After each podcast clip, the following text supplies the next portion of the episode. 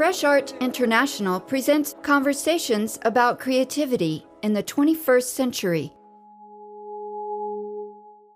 This is Fresh Art International. I'm Kathy Bird. Our podcast explores art, film, and design around the world. Since 2011, we've been building an archive of voices and sounds that represent the evolving history of contemporary art and culture. Soon after launching Fresh Art, Miami, Florida became our home base.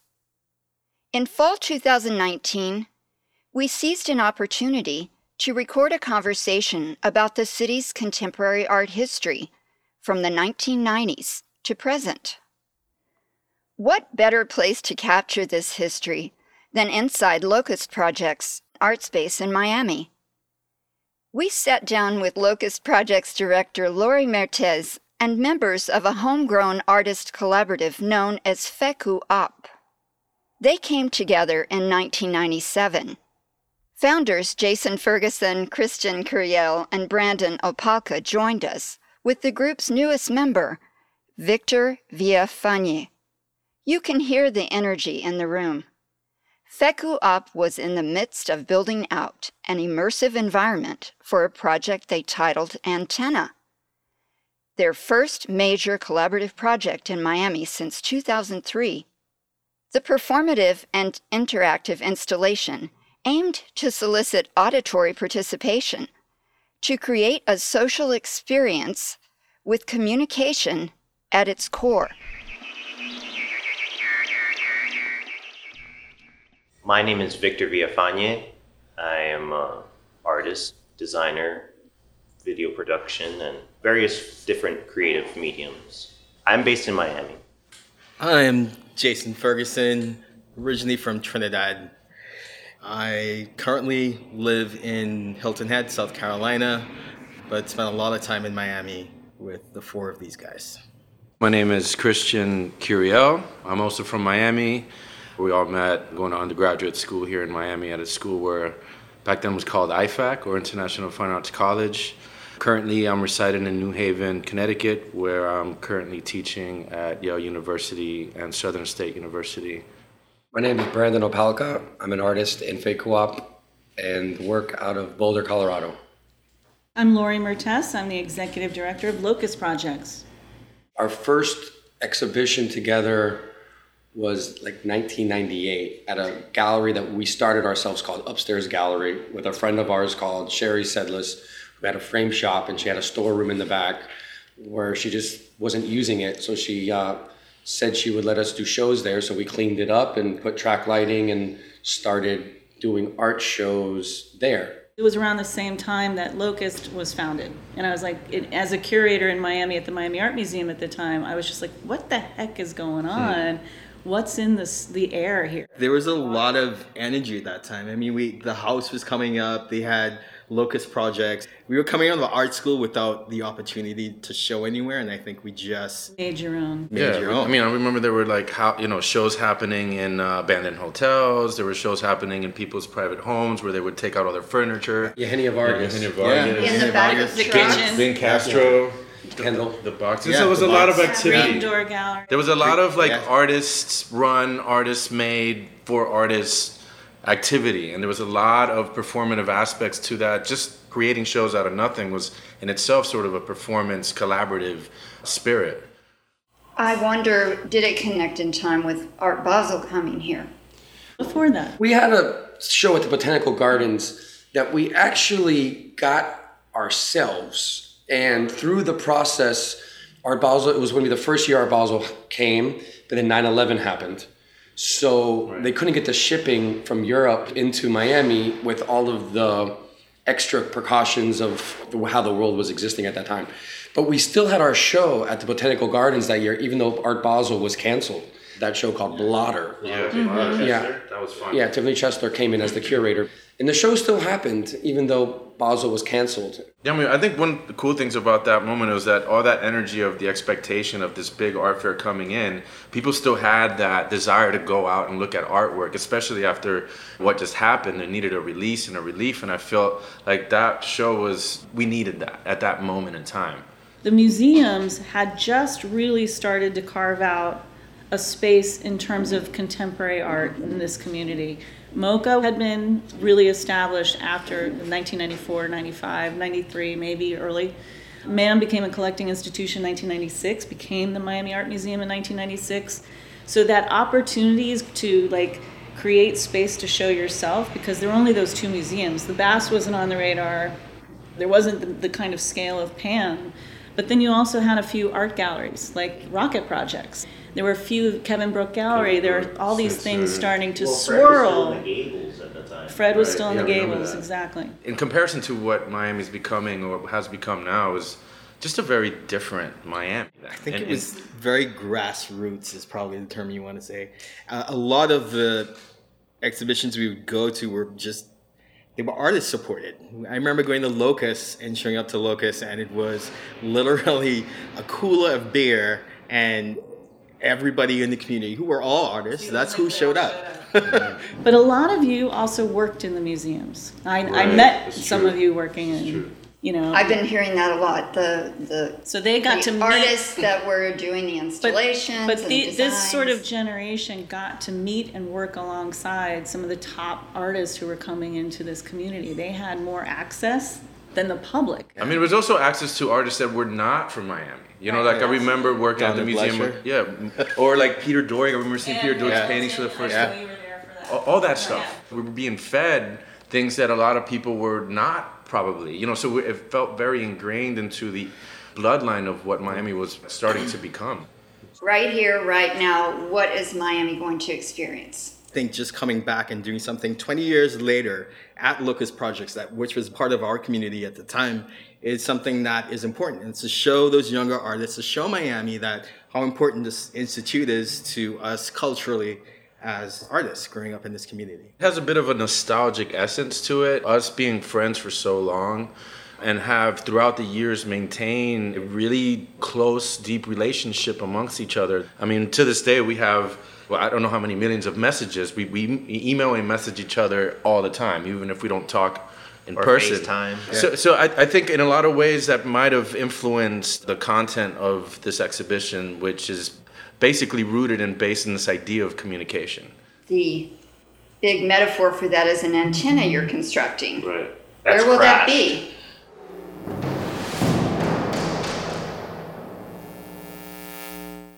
It's uh, currently, you know, taking up the whole entire main space, uh, sort of running in an angle from the moment you enter the space. The antenna has taken on its own personality as it's being constructed. So it's a very organic process that happens in the space, communicating or not communicating or having issues with it. It's just a, a constant flow of ideas and interchange amongst four people that have completely different backgrounds, completely different things to put to the table. It's chaos finding its way to a concise and refined point. Right now, where we've gone past that, the kinks, getting together, regrouping as friends, having our ups and downs, and finding a point where we're all in unison about what we're going to end up presenting and, and putting together for everybody. But one of the things that's a constant is the audience is going to be engaged by with whatever space or elements you create. Do you guys want to talk a little bit about Yeah. that? How will the audience be engaged?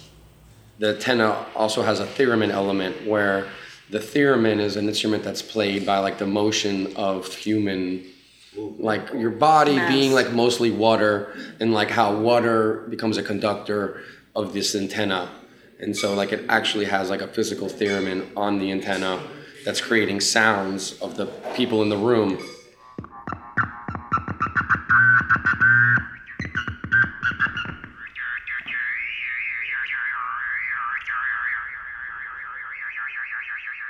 And there's also an element where we're working with the Miami Light Project doing a performance with dancers that are going to be choreographing a stage set and within the room around the antenna. and the unifying thought is communication you know whether it's a communication breakdown or a communication in sync it's definitely going to have those elements of what it means to have people interact with each other and be willing to create something together. I think it's important the fact that there's four of us collaborating, and when we talk about making art and like how this project is going to mean four different things to the four of us differently, and like acknowledging how the viewer comes in and how they're going to interpret it is also something that we think about. I believe that every person brings their own baggage of art history and what they know and things that they've experienced and what communication means to them. So we're, not, we're basically just setting up this installation that provokes people's own opinions on what it means to them. We're producing a zine that's cataloging all of the process of the installation and the process that we've been experiencing creatively. So the zine's going to be an example of a lot of that working out the process and is going to kind of explain that to the community. Jason's going to be bringing his father, Dr. Theodore Ferguson. So, my dad used to be a university lecturer. He lived in South Africa for about six years. It was shortly after apartheid, and he started to develop a program which he now calls a leadership development program he saw the need while he was in South Africa for a lot of the young black community to they were looking for leadership. They were oppressed for so long, so there was a need for them to give them that opportunity to show that they could be leaders. So he started writing a few books back then, and then it became a program, and now he developed a company around that, and he's been teaching his leadership development theories across the Caribbean. He's been all over the United States. He's been to Europe, South Africa, and, and a bunch of other places. So, what is he bringing here? He's worked with uh, myself, Chris, and Brandon. He used to do a thing that he calls Brain Day. He loves working with young people. He loves, especially working with artists. And where it was, we were allowed to sort of express ourselves in different ways. He would bring different questions to the table, and we were able to express our creative visions through conversations among ourselves. I think, I think for the first time, if these guys agree with me, we, we just became very open to, to the things that we were saying to each other. We learned a lot. Yeah. Well, I hope that it also inspires the art community as a whole to reinstitute a gathering place so bring back that informal Yes. getting together Yeah, that you guys grew up in Exactly. as artists. I, ho- I hope Yeah. the show, if I had a final thought, was just that, you know, hope to inspire your artists. Um, Art isn't always just an individual practice, that it could be something that could be collaborated and created an even larger idea. and that the actual exhibition space is a spot to gather at. You know, Locust Projects, when it was a little warehouse space with this alley corridor, was such a, a exciting place to just find yourself in that people did find themselves there and found themselves there a lot.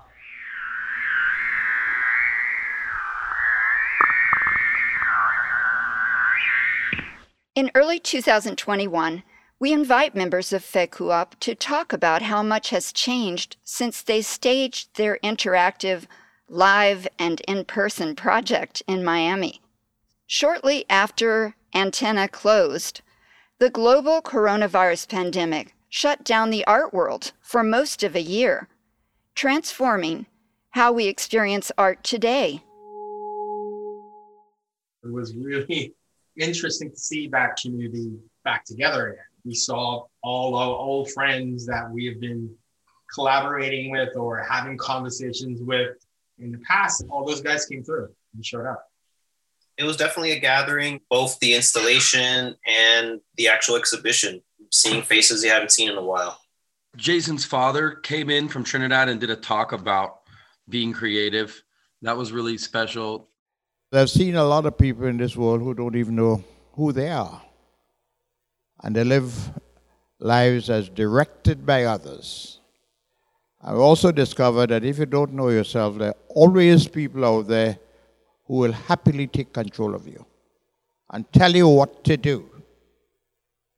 That leads to a lot of the challenges and problems and atrocities that we've had in this world comes out of the fact that some people believe that they have a divine right to control others. But as human beings, we also have a right to control ourselves. And my little chat with you today is going to focus around that area this is what the show is all about. The artist talk that we had uh, with Lori was pretty cool too, with Robert Chambers. And the performance we did with the Miami Light was really unique for us because we normally just worked with each other. And that was cool to have a real choreographer with a real dancer and all of that inside the space.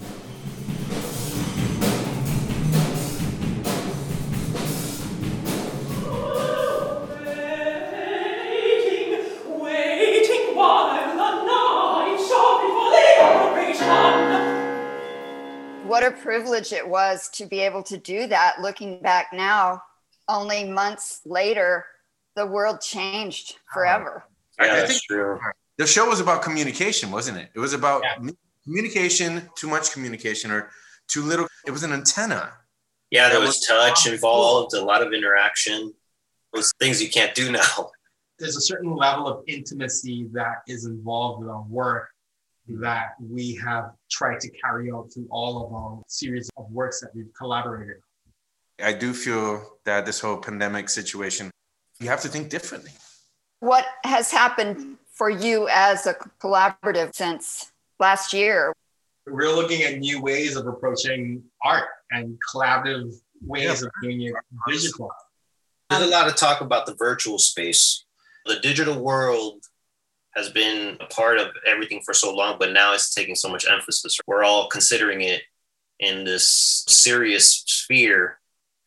COVID sort of like it just flattened our human experience. For a while there, we all knew what everyone else was doing, even if we contacted someone in Italy or in Hungary or across the state. It was like we were all locked in at home.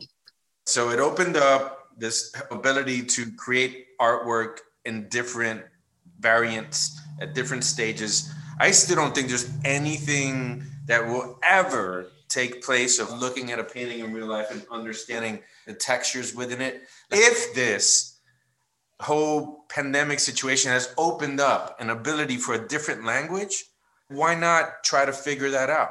And to that point, we're always constantly t- talking, trying to come up with new ideas, new approaches, new things to explore.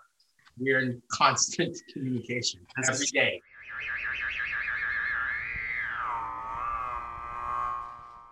This is the Fresh Art International podcast. I'm Kathy Bird.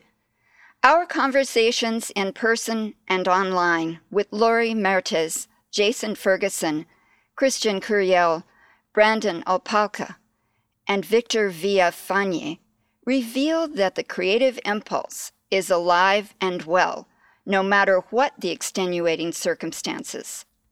If anything, the global response to the coronavirus has given us a deeper understanding of their project.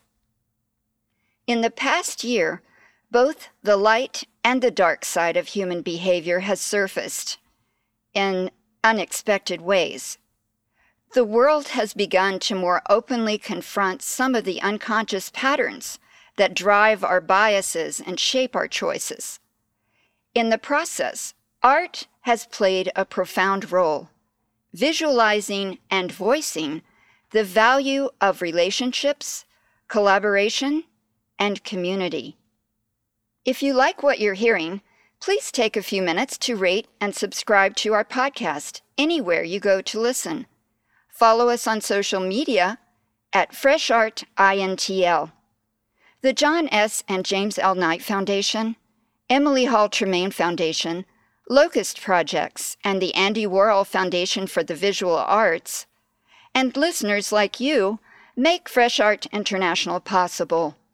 Visit our site to learn more and explore the podcast archive we've been building since 2011. While you're there, sign up for our latest news and give a donation to support these stories.